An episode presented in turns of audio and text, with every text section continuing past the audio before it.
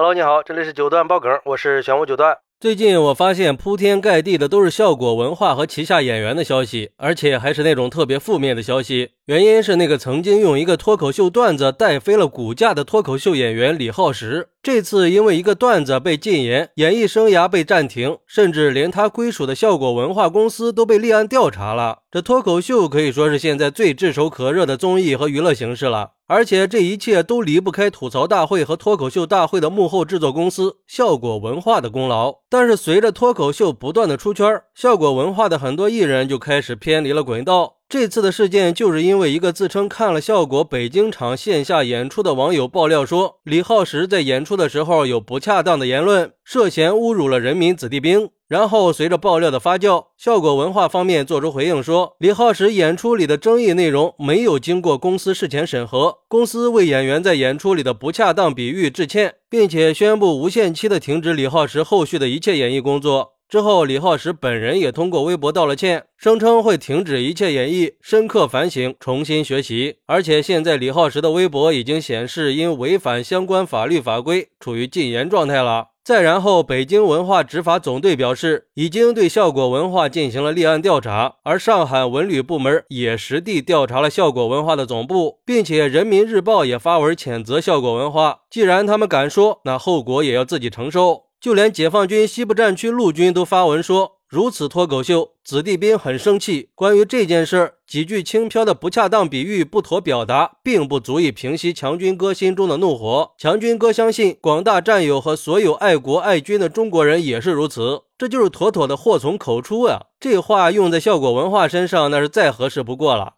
而且这效果文化绝对可以说是屡教不改了，像这种撞墙翻车的事儿也不是第一次发生了，关键是还一次比一次严重，有被封禁的，有被罚款的，甚至还有被抓的。比如说效果文化的编剧和演员孟川，曾经就因为违反法律法规被平台禁言，到目前他的账号都是处于禁言状态的。还有效果文化的股东兼内容总监、策划人、编剧的李诞，也是知名的脱口秀演员。二零二一年的时候，因为一个内衣品牌的推广文案，被认定是侮辱职场女性，并且存在物化和矮化甚至歧视女性的倾向，最终被处罚二十三点三万块钱。而对于效果文化这次的事件，有网友就说了：“效果文化已经无耻到了极点呀，太恶心了。”还有这个李浩石拿志愿军上甘岭战役当笑点，拿作风优良能打胜仗做比喻，完全就是恶俗伤风败俗，还给自己起个什么英文名？这种败类应该剔除中国国籍？难道都忘了今天的幸福生活是怎么来的吗？忘了几代人流血流泪才有了今天的生活吗？这绝对不是一个演员的个人问题。这效果文化屡屡出界，到底在卖弄什么呀？在我印象里，这个公司就是靠打擦边球博热点博眼球的。这样的人和这样的公司的价值观绝对是有问题的。这样的人和这样的公司不配在中国讨饭吃，连我们军队的核心精神都敢玷污，应该把效果文化永久给关闭了。不过，也有网友认为，可能就是人家一个不经意的失误，没必要上纲上线的把人往死里逼，受到惩罚就适可而止吧。